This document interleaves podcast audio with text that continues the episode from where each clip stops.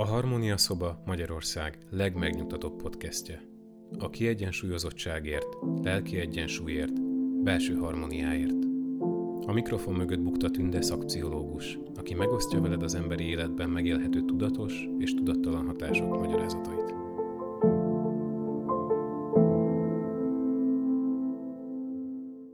Most ismét a mesék birodalmába indulunk, és ránézünk picit az ősi tudás alapjaira, és kicsit arra is, hogy miért is születtek meg a Béka királyfiról szóló mesék.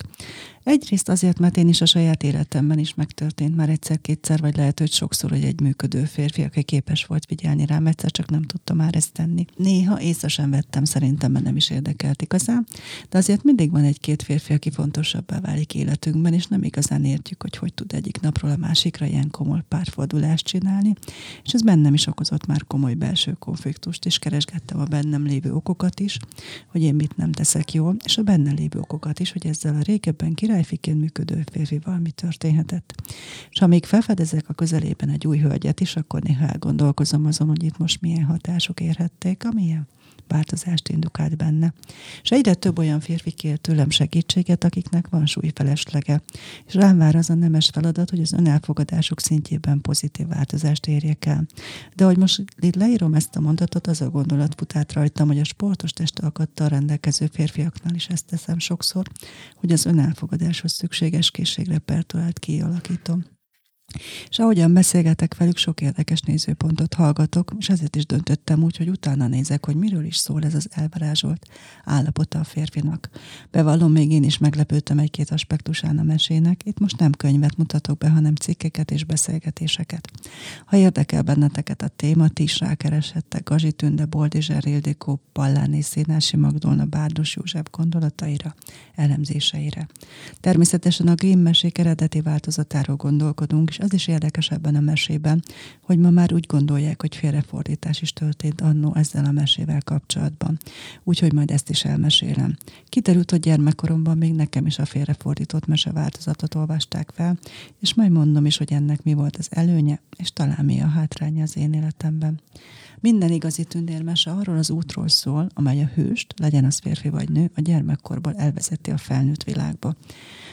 Boltizsár Ildikó több mesekutatóval összhangban az úgynevezett állatvőlegény mesékhez sorolja a béka királyt, melyben be kell tartani egy teljesen értelmetlennek tűnő, vagy egyáltalán nem is ismert parancsot. Nem véletlen, hogy a pszichoanalitikus magyarázatok legkedveltebb témája ez a típus.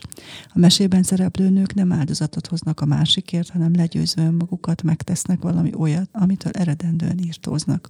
Az állatvőlegények, mint egy a tett szimbólumaként, az elfogadás által válnak újra emberré. A mese első momentuma az aranygolyó elvesztése. A mese hősnője a legkisebb királylány legkedveltebb helyén, a sötét erdőben üldögél, egy öreg hásfa tövében, ahol van egy forrás is, és játszik. A királylány eleinte kizárólag önmagára összpontosít, semmi nem érdekli, csak a labdája.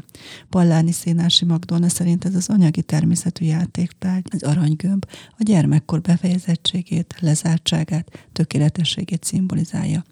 Itt történik meg a problémák kulminációja, hiszen a lány a gyermekkorból való kilépés, a társal való találkozás során átmeneti állapotban van, halad a felnőttség felé. A gyermekkori harmónia elvész, hiszen az új felnőttkorhoz illő egyensúlyt kell teremtenie. És véleménye szerint a királylány pontosan azzal tudja észlelni a saját hiányállapotát, hogy a golyót elveszíti, és ezzel a visszafordíthatatlan folyamatok feletti kontrollt is elveszti. Gazsi Tünde és arra hívja fel a figyelmet, hogy a sötét erdő a tudatban a konfliktus szimbólumaként jelenik meg. A hársfa pedig, mint tudjuk, a legerőteljesebben mézelő fa, a női termékenység megtestesítőjeként, és egyben a német királyi ház szimbólumaként is szerepel a mesében. Hiszen a gyerek királylány, aki itt még játszik az aranygolyóval, már a tudattalattiában szerelemre, megtermékenyítésre, gyermekre vágyik. Azaz a célja és tudata a tudattalamban van még, a sötét erdőben. A játszadozás közben a királylány beejti aranygolyóját a kútba, abba a kútba, amely a megoldatlan kérdéseket szimbolizálja a királylány számára, hiszen ő a királylány annyi aranygolyót kaphatna helyett az egy helyet, amennyit csak akar de neki kizárólag és csak azért is az az egy kell. Ugye milyen ismerős ez a helyzet nekünk, lányok? Én ebből még nem tudtam kinőni, hogy ne érezzem ezt azokban a bizonyos pillanatokban, hogy nekem ezt át kell élnem, bármi is történik, át akarom élni. És vele pont vele. De már arra a következtetése jutottam magamban, hogy igazából nem az a férfi kell nekem, hanem önmagam következő fejlődési fokozata. A férfi csak meg tudja bennem jeleníteni, vagy megéreztetni, vagy rezonál arra a belső női képre, ami már ott bent legbelül eldöntöttem.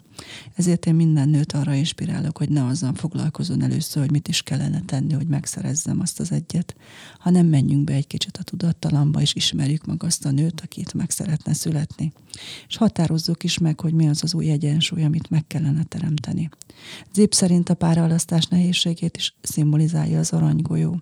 Az, hogy az aranygolyót az erdőbe viszi, és egy időre elveszíti a lány, arra is utal, hogy a fiatal lány úgymond teszteli annak a folyamatnak a vizét, hogy megtalálja a megfelelő társat, és cserébe őt is tesztelik. A mese második mozzanata a házassági ajánlat elfogadása, hiszen a lánya megjelenő béka kérdésére, hogy mit tudna adni cserébe, hogy visszakapja játékszerét, így válaszol, amit csak akarsz, kedves béka. Így ő ruháimat, gyöngyeimet és drágakőjémet, sőt az aranykoronyát is a fejemről. Béka azonban mást kér. Azt, hogy párjául fogadja előtt a királylány. Ha szeretni fogsz, a társad és játszópajtásod lehetek, ha melletted ülhetek asztalkádnál, ehettem aranytányérkádból, ihatom pohárkádból, alhatom ágyacskádba. Ha mindezt megígéred, akkor lemerülök és felhozom neked az aranygolyót. Bádos József szerint egyértelműen házassága ajánlatlan van dolgunk, hogy a vállás is ágytól asztaltól történik a szólás szerint. A közös ágy és asztal nyilvánvalóan a házasságot jelenti. A királylány könnyen és könnyelműen mindent megígér. Abban bízik, hogy úgy sem kell betartani az ígéretét.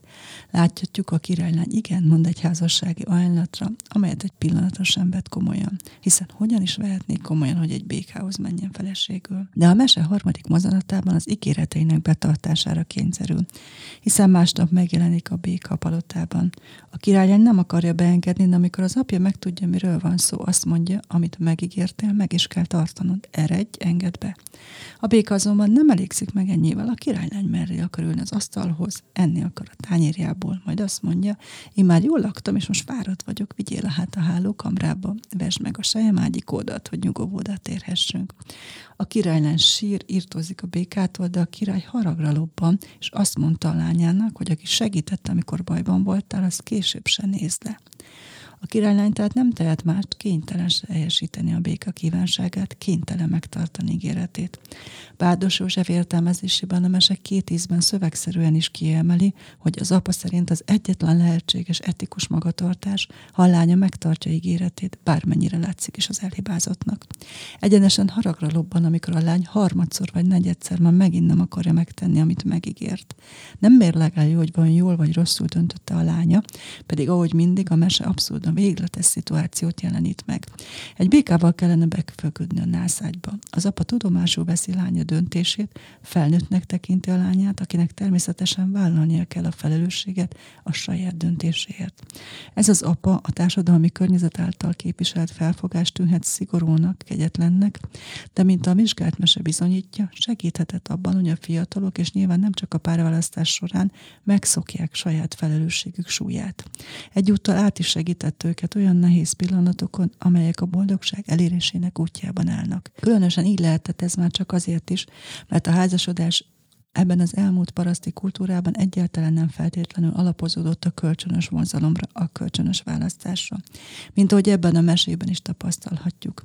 És nem csak a királylány választása nem, apaló, nem alapult tetszésen, vonzalmon, szerelmen, a béka király sem. Az ő párválasztását így indokolja a mese. Egy gonosz boszorkány elátkozta, és a forrásból senki más nem szabadíthatta meg, csak ő, a királylány. Azaz ennek a házasságnak az alapvető célja a béka számára sem a boldog párkapcsolat létrehozása, hanem az átokból való menekülés. Érthető tehát, hogy ennek az ifjú párnak a nászészaka nem a régen várt boldogság beteljesüléseként indul. A negyedik mozzanat az undor elutasítás feldolgozása.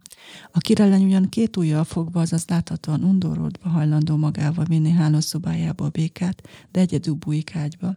A békát egy sarokba teszi, ám az még mindig a jussát követeli. Ettől gurul csak igazán a királylány. Felkapta a békát, és teljes erejéből a falhoz vágta. Most aztán pihenhetsz, te undok béka.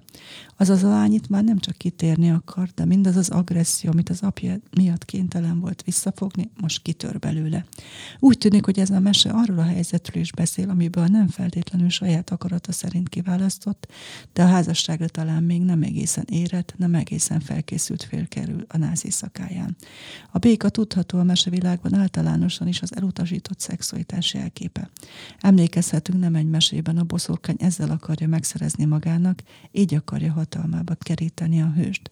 A szexualitás azonban sok mindent képes megváltoztatni. A Béka király című mesében is elég egyetlen éjszaka, sőt még annyi sem, hogy az a lény, aki elő visszataszító békának tűnik a királylány számára, egy szempillantás alatt megváltozzék már nem béka volt, hanem szép szemű, nyájas pillantású királyfi.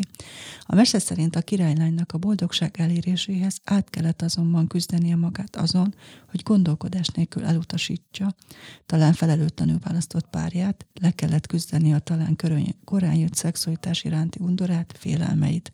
És ehhez a mesébe éppen a király apa képviselte külső kényszerre van szükség. Tehát a mese záró mozzanata az átalakulások átélése. Amikor a királylány a falhoz vágta a békát, akkor nem csak saját korábbi magatartása, érzésvilága alakul át, mert már nem undorító békát lát, hanem vonzó királyfit. Fontos dolog történik a békával magával. Meghal, hogy egy új alakban, egy új életszakaszba lépve szülessen újjá. Ez az esemény, ha tetszik, a legénykor és a házas lét éles elválasztása. A mese egy olyan világot mutat, amelyben a meghozott házassági döntés egyértelmű és lényegében visszavonhatatlan következményekkel jár. A néprajzkutatók, antropológusok tudnának mesélni arról, hogy korábbi évszázadokban a lányok és a legények a szexualitásnak nagyon is sokféle lehetőségét próbálták, próbálhatták találták ki még a házasság előtt. A bőre csábított tánc, a falusi mulatságok, a farsangi szabad szerelem ellen épp eleget szentek a középkor, újkori falusi prédikátorai, és a szólás is azt mondja, hogy könnyű katát táncba vinni. Ám valódi szexuális aktusra nem igen került akkor sor a házasság előtt, a bűnbe és teherbe esett lányok sosa kiközösítés volt. Óhatatlanul arra kell gondolni, hogy a házasságon belül szexuális kapcsolat a boldogságnak olyan forrása elmesék szerint, ami csodálatos módon képes megváltoztatni két ember egymáshoz való viszonyát. Ahogy a régi szólás tartja a szerelemlől, hogy a házasságban majd megjön az is. Más hasonló mesék egyértelműen mutatják azt is, hogy a násszal kapcsolatos átváltozás mennyire személyes, mennyire titkos.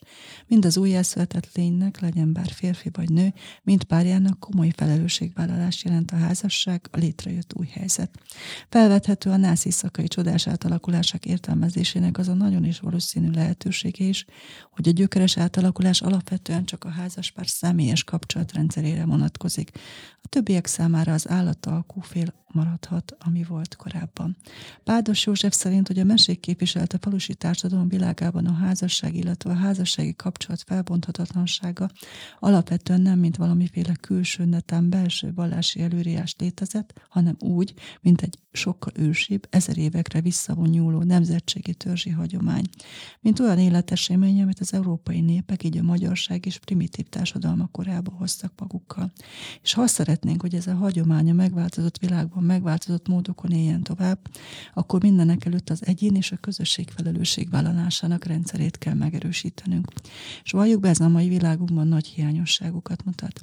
Ezek az átváltozások történetek kivétel nélkül arról beszélnek, hogy a házasságkötés előtti és utáni létet kőkemény határ választja el egymástól. Hogy a nász éjszaka reggelén felébredő férfi nő már nem azonos azzal, aki korábban volt. A legénylány meghalt és megszületett egy új személyiség, egy új ember, aki már teljes jogi és kötelességű tagja a felnőtt világnak. A meséknek ez az átváltozással összefüggő mindenütt jelen való mozanata tehát alapvetően kapcsolódik a hasonló meghalás, feltámadás motivumokhoz.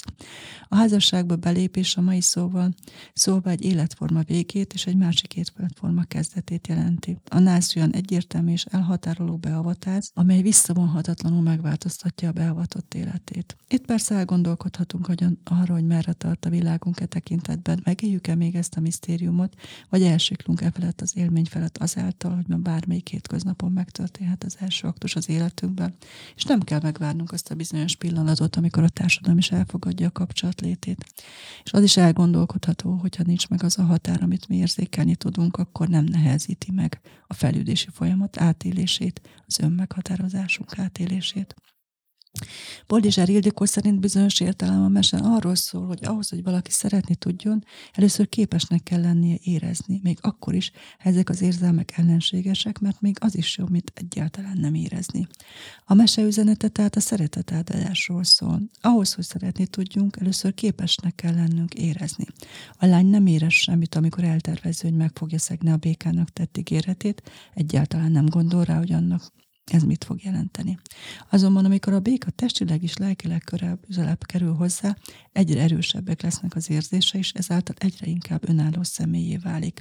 Egy hosszú ideig tartó fejlődési szakaszban csak engedelmeskedik az apjának, de egyre erősebben érez, végül pedig függetlenségéről tesz tanulbizonyságot azzal, hogy megszegi apja parancsát. Amint így a királylány önmagává válik, azzá válik a béka is. Királyfével változik. A gyermek tudja, hogy neki is, akár a békának egy magasabb magasabb létszintre kell eljutnia, egyre följebb kell törekednie. Ez a folyamat tökéletesen rendjén lévő, hiszen a gyermek élete egy alacsonyabb szinten kezdődik. Ezért nem is szorul magyarázat, amiért bukkan fel a hős alacsony rendű állatalakban az állatfőlegény ciklus meséjének elején.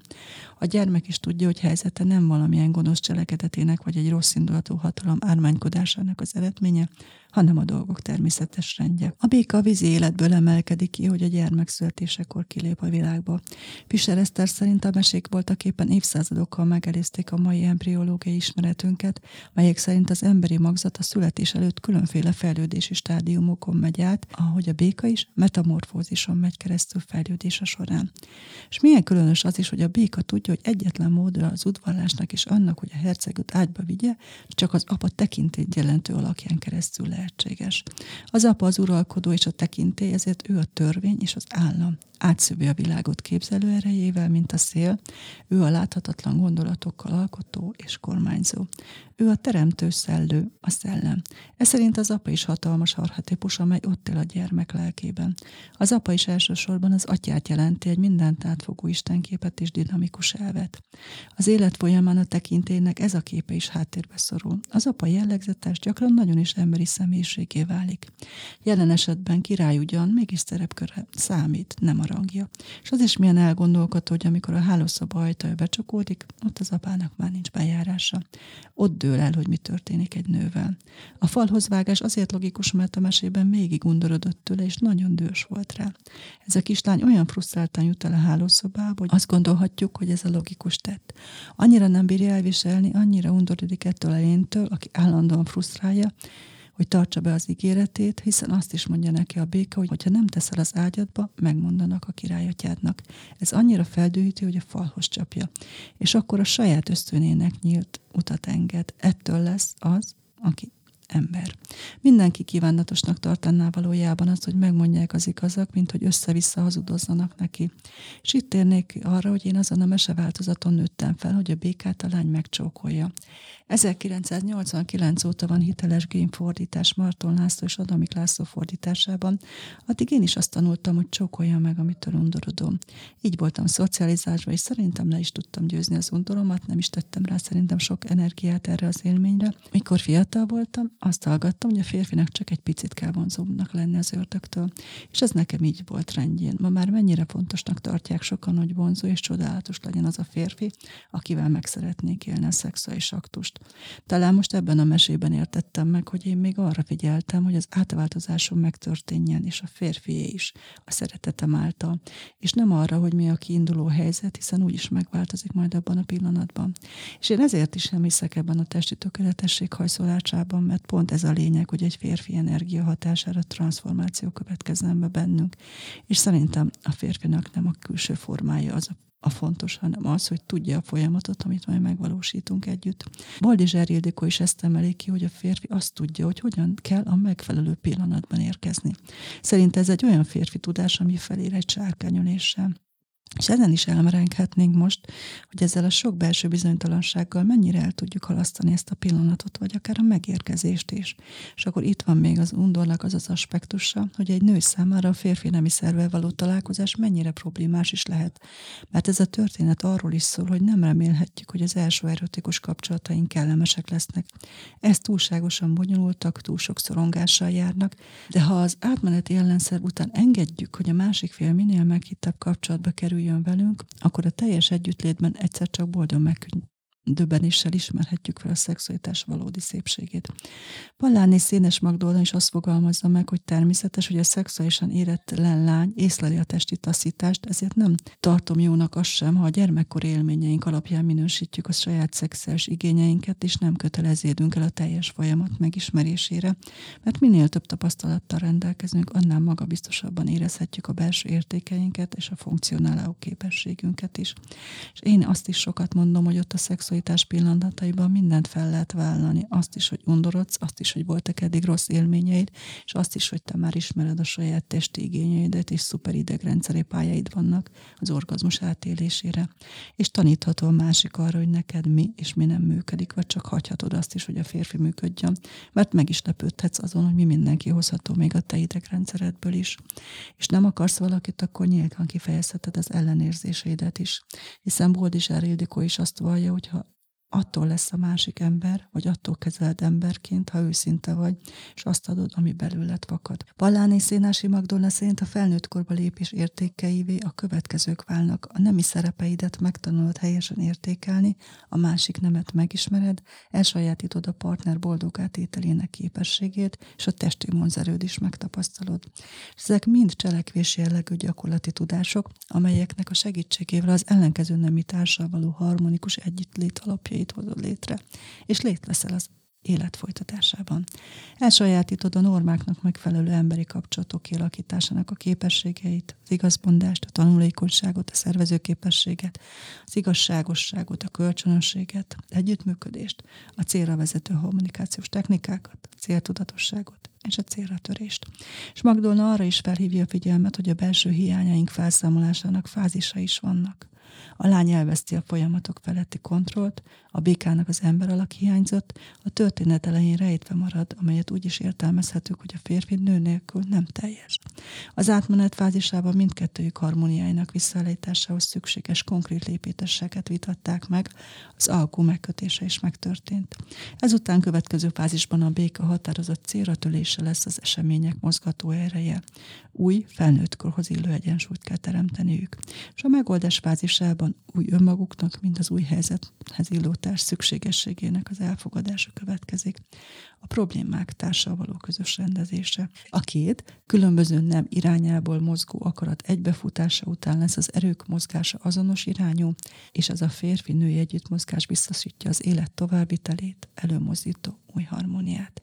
Boldizser Ildikó fogalmazza meg azt, hogy néha keménynek kell lennünk a kutban rejtőzködő, másokat hülyen szolgáló, szeretetre éhes és önmagunkat meglehetősen csúnyának érzékelő részünkhöz.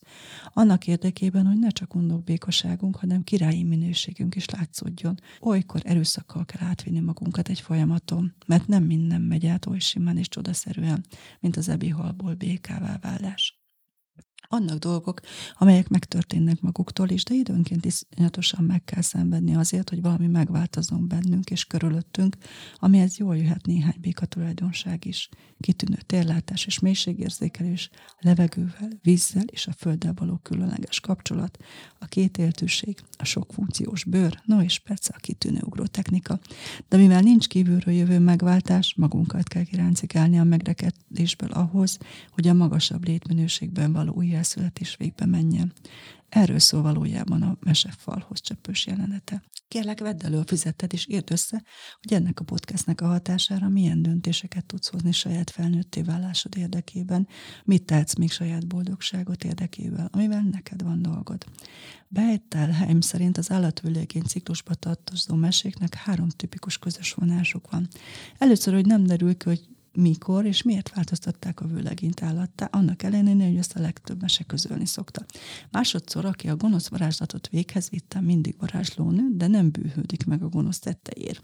Harmadszor, a hősnő az apa kérésére csatlakozik a szörnyhöz, a lány apja iránti szeretetből vagy engedelmességből megy a szörny lakóhelyére. Az első és a harmadik aspektus már elemeztem, még a második aspektus kapcsán lenne egy-két záró gondolatom, amit nem fejtek ki most részletesen, de nem bírom megállni, hogy a saját belső reflexoim nem mondjam el erről is. A gonosz varázsló nőkről is van véleményem, már azt hiszem érzem ki az a nő, akiben ez megvan. És néha azt veszem észre, akár szakmai életemben, akár magánéletemben, hogy ott ugrálnak mellettem pici békák, és kérik, hogy tegyek valamit azért, hogy visszaváltozzanak. És tényleg nem értem, hogy ezek a nők miért csúfítják el ezeket a férfiakat, miért kaszabolják össze a férfi lelkeket büntetlenül. És persze sokszor az sem, hogy ezt a férfi miért hagyja. De valami különös oknál fogva én szívesen korrigálom ezeket a belső férfi lélekben meghúzódó kóros élményeket. Néha azt is megélem, hogy vannak férfiak, akik sportot üznek abból, hogy minél több varázsló nő kárt okozzon bennük, vagy az ugyanaz a nő akár többször is, mint a kedük lenne ez az elvarázsolt lét és visszaváltozás változó létállapotaihoz, és természetesen azt is megéltem már, hogy én szívesen visszaváltoztattam volna egy férfit, és be kellett látom, hogy neki jó abban az amorflétben, és ahogy kezdtem is a podcastet, meg kell értenem, hogy ő most nem szeretne királyfi létebben létezni, meg kell majd várnom, még oda vagyok, és megkér a transformációra. És amíg leírom ezt a mondatot, arra is rájövök, hogy nem kell semmire várnom, nincs ezzel semmi dolgom. Talán csak egy kis karizom erősítés az edzőteremben, hogyha valami különös oknál fog oda totyog, tényleg oda tudjam csapni a falhoz, ha még akkor érdekelni fog egyáltalán, hogy visszavarázsoljam. De azt majd ott, és akkor eldöntöm. De mi azért belemerülünk a jövő héten a kis hablánymese elemzésébe, amit szintén meg kell ismernünk és értenünk, ha boldog szerelmesekké szeretnénk válni. Én Bukta Tünde vagyok, és a Harmónia szobát hallottad. Jövő héten érkezem egy új értékes tartalommal, amely segítséget nyújthat neked abban, hogy harmonikusabb és teljesebb életet élj. Ha tetszett az adás, keres minket Spotify-on, valamint Apple Podcast-en, Facebookon és az Instagramon is. thank you